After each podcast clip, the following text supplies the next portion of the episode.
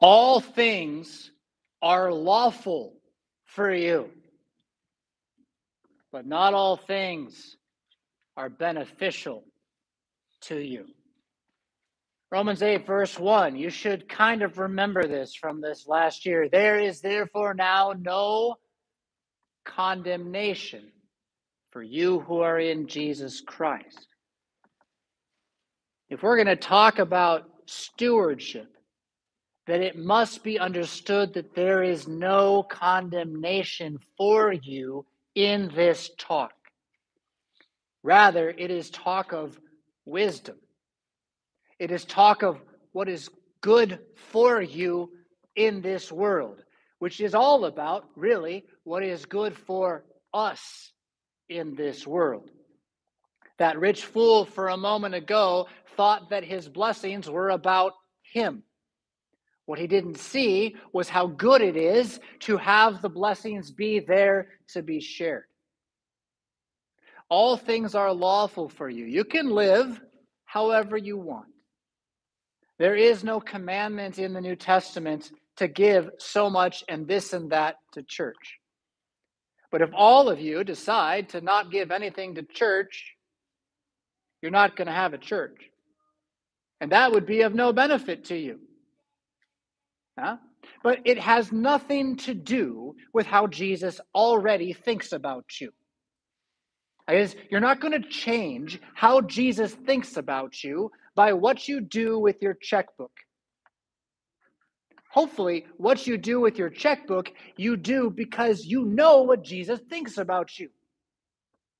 That you were bought with a price, and that this price was his very own blood blood bought, you are of higher value than anything else in all this age to Him. That's how He sees you. That's how much He wants you. That's how much He has made Himself one with you.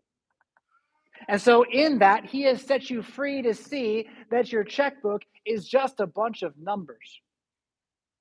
And those numbers might, might represent some paper you can go to the bank and you can get some paper, and you can take that paper and you can buy some metal or some wood or some cow. But at the end of the day, that's all these things are, and you are of worth so much more to Him than that. But your neighbor, your neighbor might just need some of that cow. Your neighbor might just need some bandages or some blankets or maybe a kind voice and a good word. And so, true stewardship really is not about money at all, it's just about who you are. And as people from grace, under grace, what we want to do with this set apart blood bought series this year is emphasize that therefore you're just people of grace. And as people of grace, then you know all things are lawful for you, but there are some that are better. And then begin to seek such a life. 1 Corinthians chapter 6 verse 12, which I've now quoted several times, is on page 955 of your Pew Bible. We're going to go through this section from 1 Corinthians first, and then we're going to end this morning with a dive into Proverbs chapter 3, the first portion, Next week, we're going to finish up the rest of Proverbs chapter 3. Marvelous, marvelous chapter. Very much looking forward to that. But our theme verse for the year comes at the end of this First Corinthians text that is really, as a text, all about marriage. It's all about what man and woman are made to be with each other. So here's the craziest part about what his quote means. He means that even adultery is effectively lawful for you now as a Christian. Now, take that very carefully. What it means is just because you do something evil with your body and some other person doesn't mean you're not a Christian now. That doesn't mean it won't impact your faith in negative ways. Because if you're a Christian and you do something evil with your body, guess what you're going to feel? Can you guess? Guilt and shame. And you're going to start to say things to yourself like, How could I be a Christian if I did that? And indeed, that's kind of true, but kind of not true. Because by not doing that, did you make yourself a Christian? Did you become a Christian by being pious and getting married? No, no, no. You don't become a Christian by the flesh, you become a Christian by the Spirit. He is risen. Alleluia. The good spell, the good story, the reality of Jesus being outside of us, coming to be one with us, saving us, buying us with a price, that makes you a Christian. But when you go off and you do wicked things, then your heart's going to try to convince you that that's not enough. Because you're going to see your sin ever before you and it's going to accuse you and indeed, you'll want to hide from Jesus rather than flee to him and repent and say, I was wrong, forgive me. And so the adulterer, the fornicator, will go off and continue hiding from his sin and be drawn further into it so that someday, in fact, he'll believe Jesus can't save me. It's not the act that divides you from Jesus, it's the loss of faith. And that's where then, what's beneficial to your faith? Yeah. And of course, I hope you know the words of God are beneficial to your faith. The sacrament, the mystery of Christ's body and blood, that's there to strengthen and sustain you in the faith. So, this is not just about sex, although the text is, okay, as we go through. But what I really want you to see, this is about your body, which includes your brain and your heart and your eyes, your soul, and so, stewardship of the body for marriage is just a part of stewardship of yourself as a resurrected human being. You're immortal already. And so, the freedom of that knowledge sets a platform on which you can begin to live like it. Now, this is so key. It doesn't mean you're going to do it perfectly, but it does mean you're going to want to. And that means you're going to look forward to the day when you will, which is the day when he comes back. I'm going to come back to that when we get to Proverbs. But now let's move through this text here again. Uh, 1 Corinthians 6, verse 12. Notice how all things are lawful for me is in quotation marks. You see that? That's not in the Greek. Greek doesn't even have periods. Can you believe it? It's just, it's, it's all capital letters in a big mash, and you just have to kind of hope you can read it carefully enough to figure out where the sentence turns. But when we translate it, we treat it like it's English. And these quotation marks are put there then by the editors of most translations because they think, and I agree with them, that it's a quote from a letter written to Paul by a woman named Chloe, who was a member of the congregation at Corinth this congregation that had been planted by Paul was going through some troubles, some, some problems. And, and particularly in this case, there was a man who was sleeping with his mother in law. That's really the, the immediate context here. But they had other issues going on. They were getting drunk at the Lord's Supper. they'd come up and get drunk. Yeah? So he has to deal with all of this. The way he knows about this is Chloe sends him this letter. She's like, hey, Paul, we're having some trouble.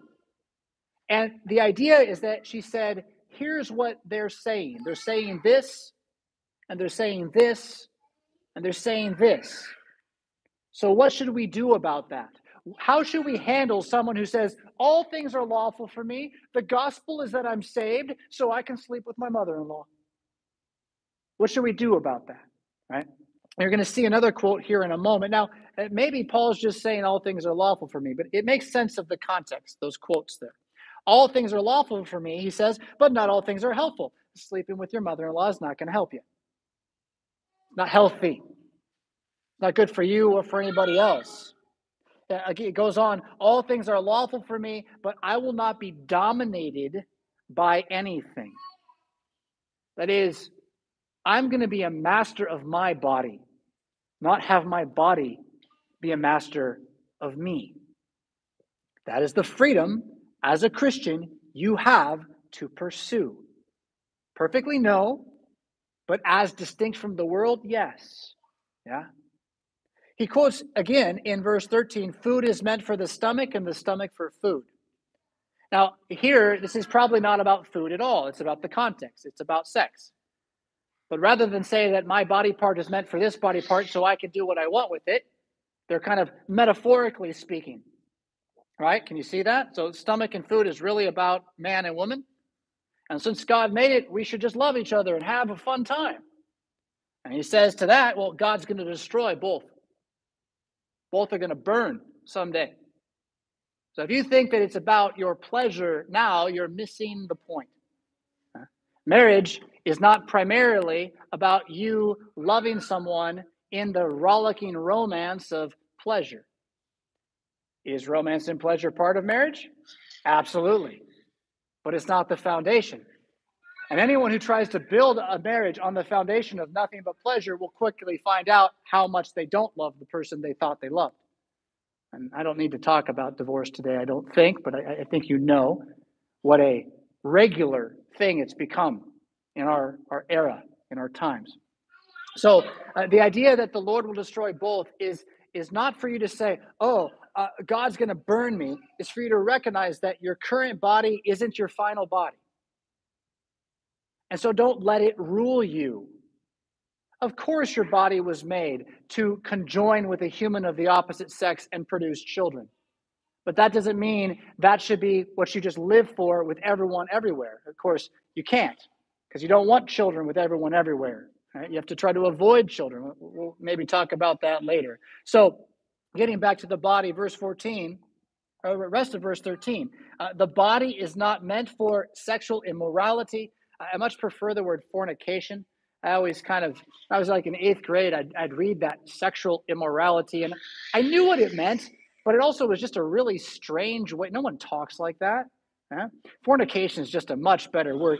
What it means is to use your body parts for nothing but pleasure. Yeah? The body was not made for you to just please yourself with it, but for the Lord, it says. Your body was made for Jesus to inhabit by his Holy Spirit as his holy temple.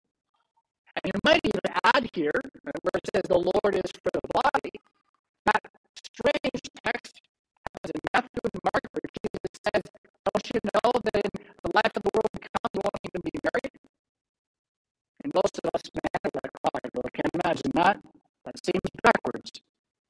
But the thing is, it's going to be better, not worse because Jesus will fulfill all of your bodily needs. And don't think sex, think something better. And God's like, what? How could that be? And the answer is, yeah, don't you see how fleshly you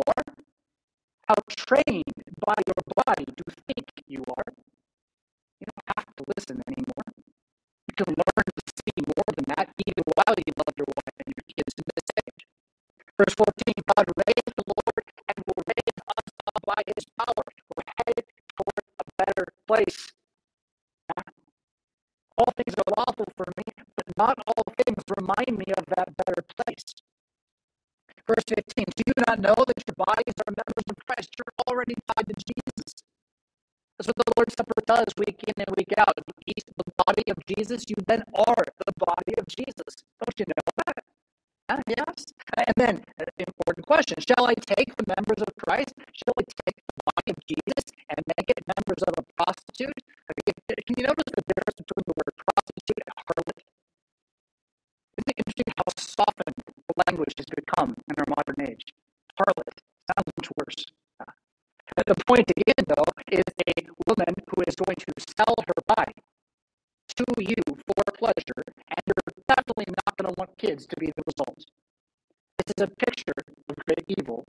It isn't good for anyone, her or you, certainly not for the kid the kid does result. Shall I, as a Christian, go ahead and act in this way? He says, never. Or if you not know, verse 16, that he who is joined to a prostitute becomes one body with her? For it is written, the two will become one flesh. That's a text, two will become one flesh. It's in Genesis, it's in Matthew, it's in Ephesians. Jesus quotes it. This is the establishment of marriage as an idea. And it really is saying here, yeah, sex is marriage. So, how do you have sex before marriage? Well, the point is you, you have sex and then you don't stay married. You go off and do it again with somebody else, and now that's adultery. It's the at is adultery means to add alteration to change something, right? And so to get married is good. To change the marriage, that's bad. So why would you go and be married for one night to someone who you're just going to pay for it in the hopes that you would never have family? Shall I do that as a Christian? He says, right? And the answer is no.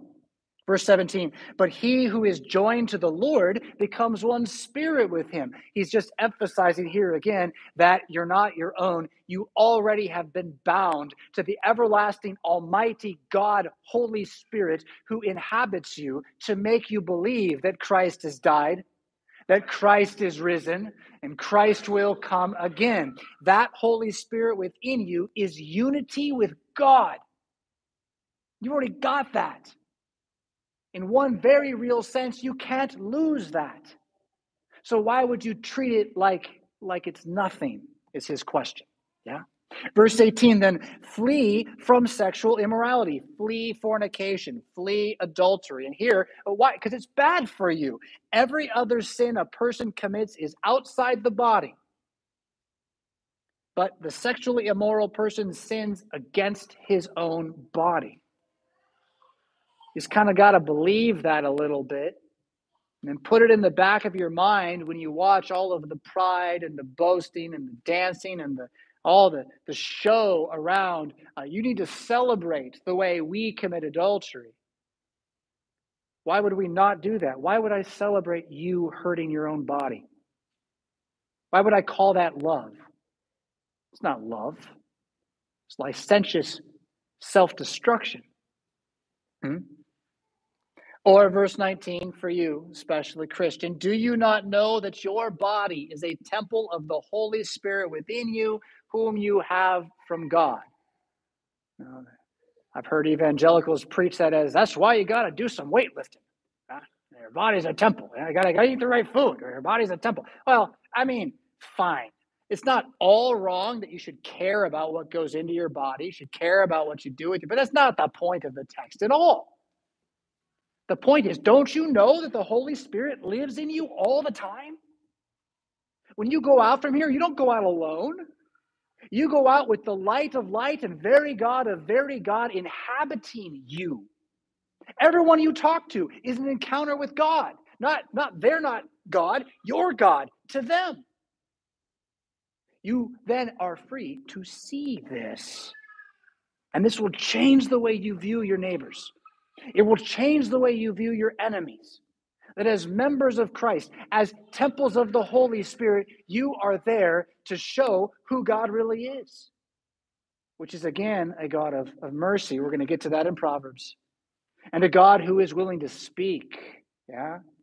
So if the temple is the temple of the Holy Spirit, what's it going to be filled with? What's a temple for? Prayer, praise, and thanks. Yeah for the words of God to come out of your mouth as God's presence, both with you and with everyone that you meet. Don't you know this? It's not, don't you know you could be this? It's, don't you know you are this already? Huh? He's chosen you for this. You are not your own. There it is. Uk este auton. You are not your own. And then agarestata guard temes, that's verse 20, you were bought with a price.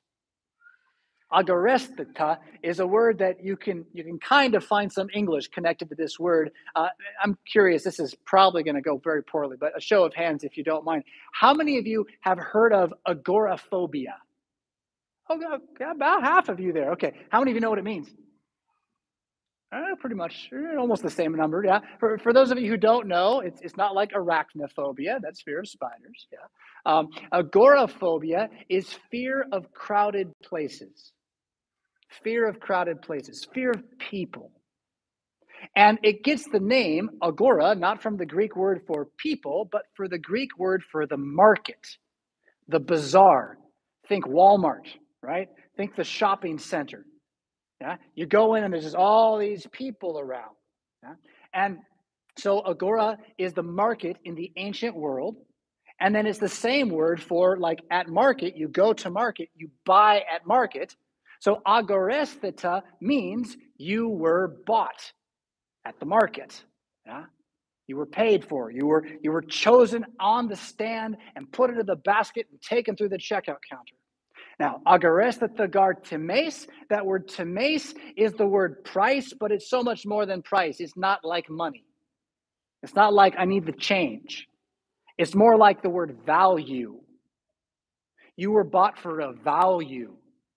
It wasn't chump change that pulled you off of the slave block and made the master, Jesus Christ, your King and Lord. It was his own precious blood, his innocent death and burial, his victorious resurrection for you. You are blood bought by him. And that's what makes you then not your own. And you can take you're not your own as a bad thing. I mean, I, I, I can imagine how that could be like, Well, but I really like my freedom. But see, if you think you're free, you got to realize you're not. Can I quote Bob Dylan? You're going to serve somebody. How much better to serve the master of the universe who holds all things in his hands and even let those hands be pierced, that you would never be left alone, but would always be held in him for the sake of eternity. You are not your own is such powerful good news. It means you don't have to make yourself belong to Jesus. It means you belong to Jesus. He's for you, not against you. He's going to hold you forever. And that price that he paid, the honor of dying for you, he intends to fill you with that for the rest of forever. Hmm? Now, if we can make kind of a hard jump to Proverbs chapter 3 and just build on this idea that you've been bought and ask then, how do we approach the idea of stewardship as the glory of being bought, of being owned? The last part of 1 Corinthians 6 said, glorify God with your body. That doesn't mean earn nothing, it means know who you are. What does that look like? Well, it means to be set apart, right? To be holy, to be different than the world. What does that look like? We're going to spend several weeks trying to talk about this, and we're going to encourage you at a certain point to try to adopt a practice that you'll do every day or every week this whole year long to make that even stronger. In a couple of weeks, we'll ask you to make a commitment to trying something, whether it's the Sons of Solomon prayer discipline, whether it's taking notes during, this, during the sermon, whether it's just going to Advent and Lent services. We got a whole bunch of them there for you. The goal is not for you to earn something, the goal is for you to embrace who you are, to stop being blown about by every wind and take control because you are. You're free to be in control. Uh, you can put light in your eye or you can put darkness in your eye. You get to do it. Do it. Yeah. And we're going to talk about finances at that main event. We're going to ask you to consider that whatever you've given this next year, can you give a little more? But the reason for that is simply for our sakes together, because we belong together, because we're walking through this world together, because your bounty can mean someone else's need is filled. Huh? Again, we'll, we'll talk about these things. But all of that, again, it's not about money. It's not even about reading your Bible, although kind of, kind of more of is for there. It's about being who you actually are ahead of time. You can wait till the last day to be free and filled with joy, or you can just do it now. Just own it now. And when I say filled with joy, I don't mean feeling good all the time. I mean just believe that, that Jesus Christ is joy. You can believe that even when you feel bad. It's, it's an amazing idea that you're not enslaved even to what you are. You're free. All right, Proverbs chapter 3, page 528 in your Pew Bible. Uh, the wisdom of Solomon is just such a, a tremendously valuable thing, but what really opens it is the name of Jesus. So we're going to start at chapter 3, verse 5. And then we'll kind of back up and then run through from there. But chapter 3, verse 5, you know, if you don't like the commitment card for devotional options this coming year, I'll give you another one. Just put chapter 3, verse 5 somewhere in your life. You have to see it every day for the whole year. But when you do it, make one small change. The English there says, trust in the Lord When you write it somewhere else, write down trust in Jesus Christ. Trust in Jesus Christ with all your heart and lean not on your own understanding. In all your ways, acknowledge him, and he will make straight your paths. Now, here we have a, a great test. Trust in the Lord. Law or gospel? Huh? Huh? Law would be the way most Lutherans are going to look at it. And then we'll do something like this. See, it says, trust in the Lord with all your heart. But you know you can't do that. Therefore, Jesus saved you. And the implied thing is then, so you don't have to trust in the Lord? That's where it ends up going. And it goes there because you've applied this law gospel concept of the second use, which is true in its own way, to a text that has no desire to condemn you. The point of trust in the Lord isn't you should be uh, disappointed in yourself for not trusting enough. The point is, can you see how good it is to have Jesus as your God? Can you imagine how amazing it would be if you trusted in Jesus with all your heart? In every single moment, when anything happened, whether good or bad, you would see clearly that it was good. Don't you want that? I do. And so, yeah, I know I don't trust in Jesus with all my heart, but I don't let this text tell me that that's a condemnation to me. I let this text tell me that someday I'm going to. And it starts today like a little dribble, like a little bit of water bursting through the dam. And on the day of Jesus' resurrection, that dam is going to explode, and I will never again doubt him. But until then, I can come to this verse every day, trust in Jesus Christ with all my heart, and I can say, Yes, please. And whatever failing I got in me, it doesn't get in the way of that yes, please. That yes, please is the Holy Spirit in me, telling me that this is what I want making me regenerate to want it, freeing me in the notion that God is for me, not against me. And then allowing me to begin to doubt my own understanding. So trust in Jesus with all your heart. Lean not on your own understanding. This is not a command you have to perfectly keep, it's wisdom you get to start to understand. Oh, the way I think isn't always right. Ooh, tell you what, that's a powerful thought. Oh, I think I see what it all means, but you know, there's a good chance I don't.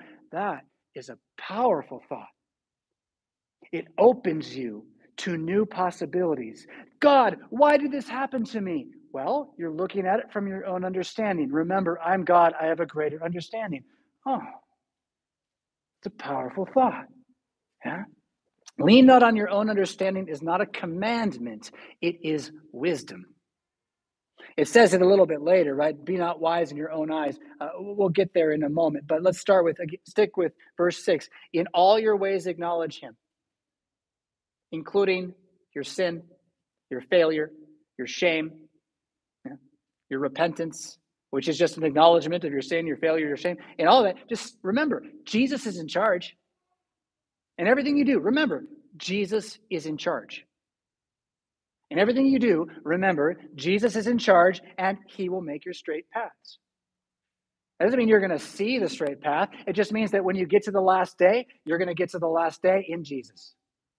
He's got it covered. Yeah? To me, that is the most potent stewardship idea I could imagine. That God is for me, not against me. That the more that I want to see that, the more that He is making me see that. And as a result, I am then free to just take the next step. Whether it means giving more, or giving less.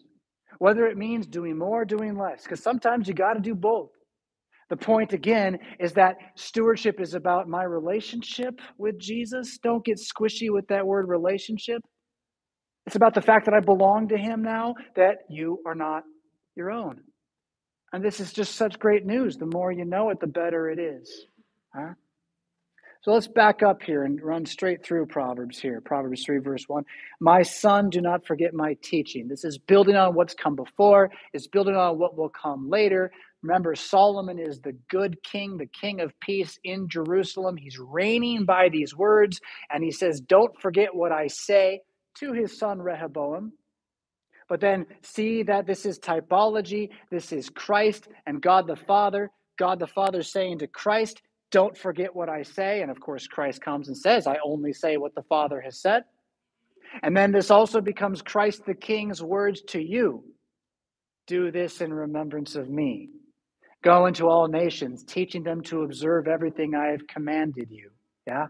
It's just hear the word, hold the word, love the word. My son, know that my word is life. Let your heart keep my commandments. And again, you can make that word commandments all about a list of rules that you better do, but but no, all things are lawful for you. Uh, keeping the commandments is about remembering that God's word is true whether law or gospel, whether what you ought to do in a given situation or whether what you can know God is doing in a given situation. Cling to it. Let it be what your heart beats with. Because, verse 2 length of days and years of life and peace they will add to you. Two layers here. Two layers. First layer is look, if you walk with the wisdom of the scriptures, your life's going to be better than if you don't. Doesn't mean you're going to be richer, doesn't mean you're going to be healthier, but you're going to have peace of soul that other people don't have. And that peace of soul, I mean, you can go study stress. You don't have stress and you got peace, guess what? Good odds you live longer. So the text really does mean this. Hold to Christianity, your life's going to be better than if you don't. But, but, take that all the way to the cross and to the resurrection and see that what it really is is hey, remember that He is the way and the truth and the life. And guess what? You live forever. Guess what? The peace of God that surpasses understanding, it will never leave you nor forsake you. The long life that it's going to add to you is the fact that you are immortal now.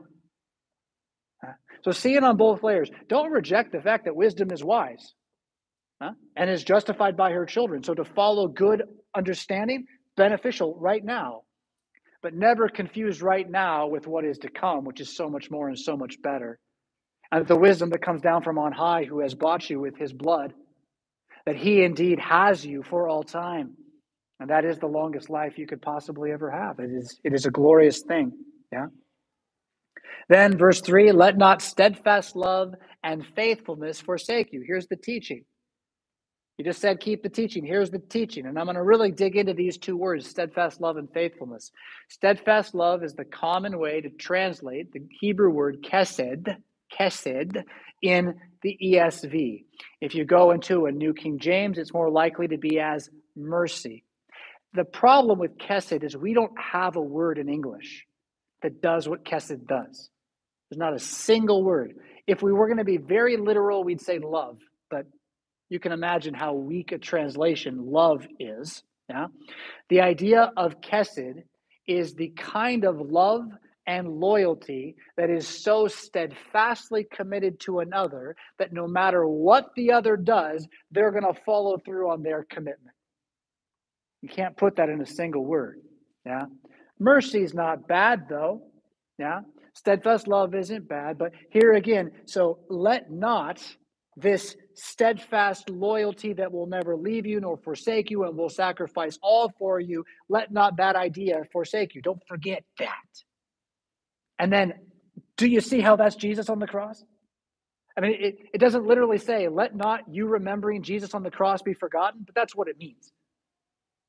Remember that he desires mercy, not sacrifice. He offered the sacrifice. He wants mercy from him to you.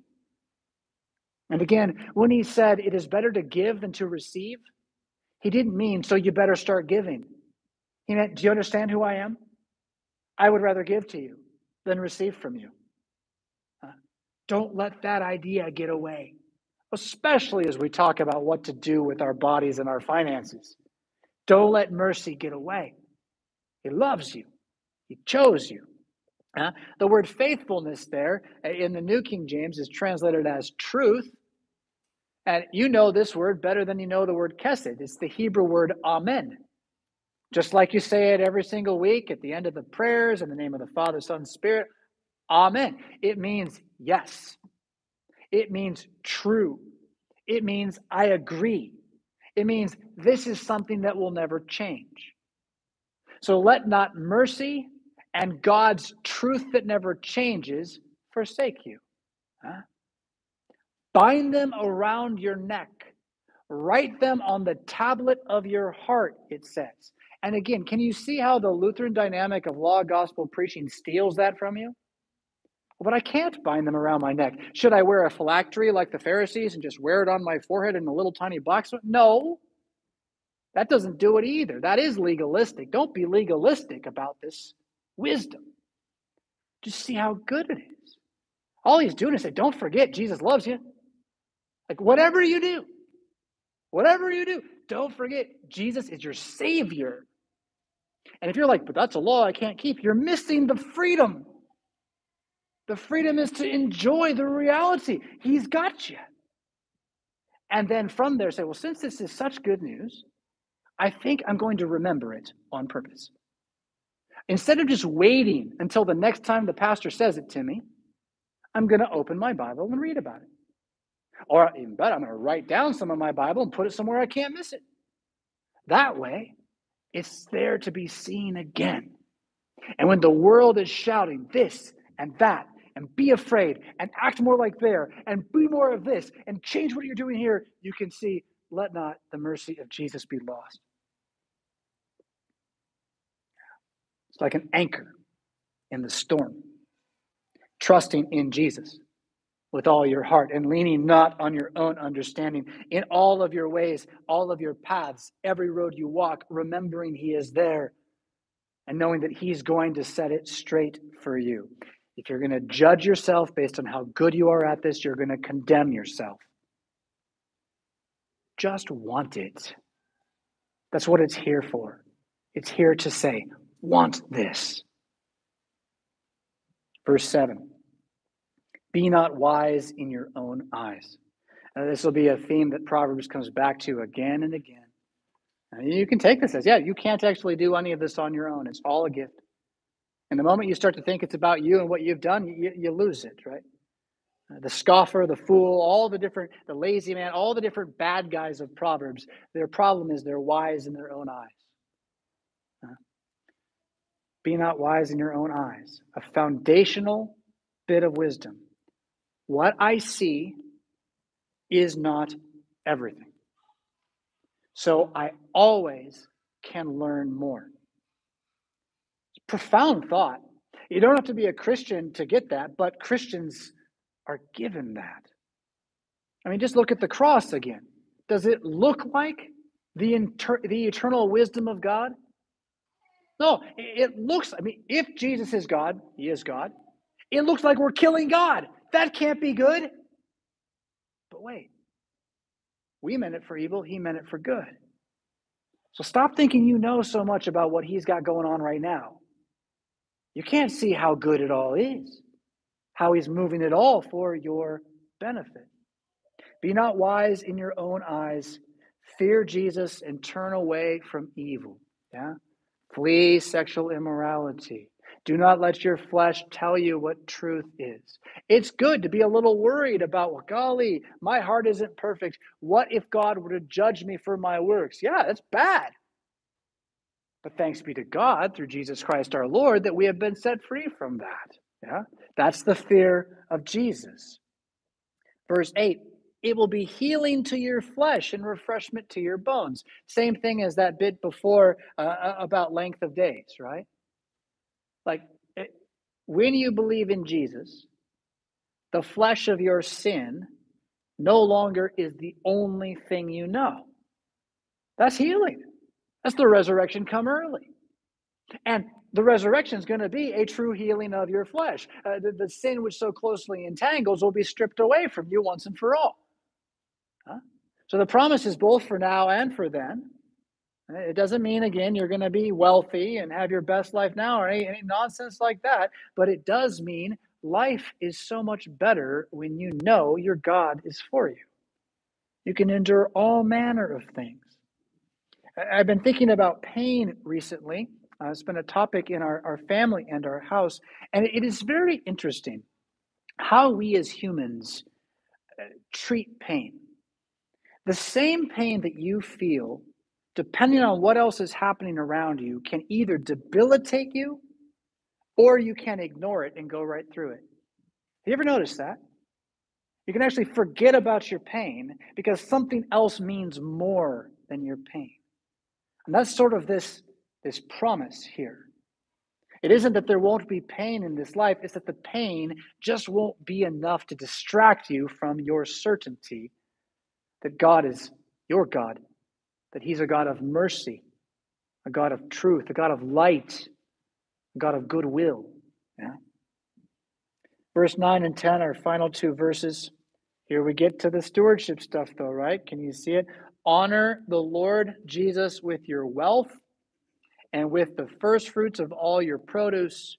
Then your barns will be filled with plenty, and your vats will be bursting with wine. So you go to a Pentecostal church, and they're going to say, See, what you got to do is you got to put enough in the plate for God to see your faith, and then He'll reward it.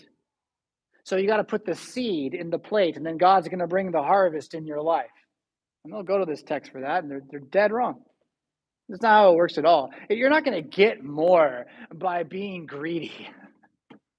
and if the reason you give is out of greed, like you're not giving.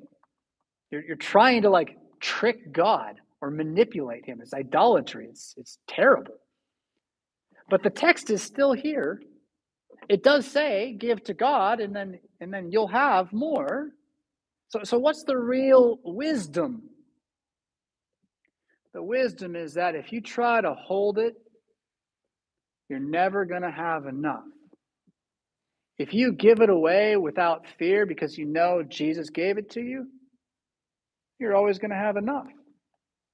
You might have far, far less than you thought you needed, but you're going to be like, you know, it's enough. This is a spiritual reality. This isn't about a bigger house. This is about contentment. This is about knowing that God provided what you got and today is the only day you have to use it. And so if you try to store that up so you can be safe later, what you're doing is living in fear. And it's not going to work because all you got to do is protect all your assets. I mean, you know this? I hope you know this. The richer you get, the more you worry about protecting it. You don't get more free, you get less free. The farther you can fall. Yeah? So instead of trying to protect it all for some story you tell yourself about many, many years from now, at least see that God gave it all to you and He can take it, He can give it. And so then, if you see a need anywhere, it doesn't have to be a church, it can be your neighbor, it can be your kids, it can be somebody far, it doesn't matter. If you see a need, instead of clinging tightly so you can protect yourself, see how what you have is for the good of what's right in front of you. God blessed you with wealth, then share it. If God blessed you with poverty, then be content in it. Yeah? Honor the Lord with your possessions. Whatever you got, it's not yours. So stop worshiping it. See it as a gift from God. And then and realize that if you want to handle more of it, well, you're not going to get there by storing it. Yeah? If you can't be faithful with a little bit, why would he why would he give you a lot? It'll just destroy you. Yeah? The miser who gets rich, it's not good for him. So, so as we talk about giving again this year, and as we ask you to prayerfully consider a step up in your giving, please, please, if, if it's going to cause you trouble, don't do it. Don't do it. That's not, that's not what it's for. But if it can be a moment for you to say, you know what, I trust this stuff too much, so I'm going to actually make it hurt just that much more this year. So that I can learn what it means that God will always give me enough. Well, then do it.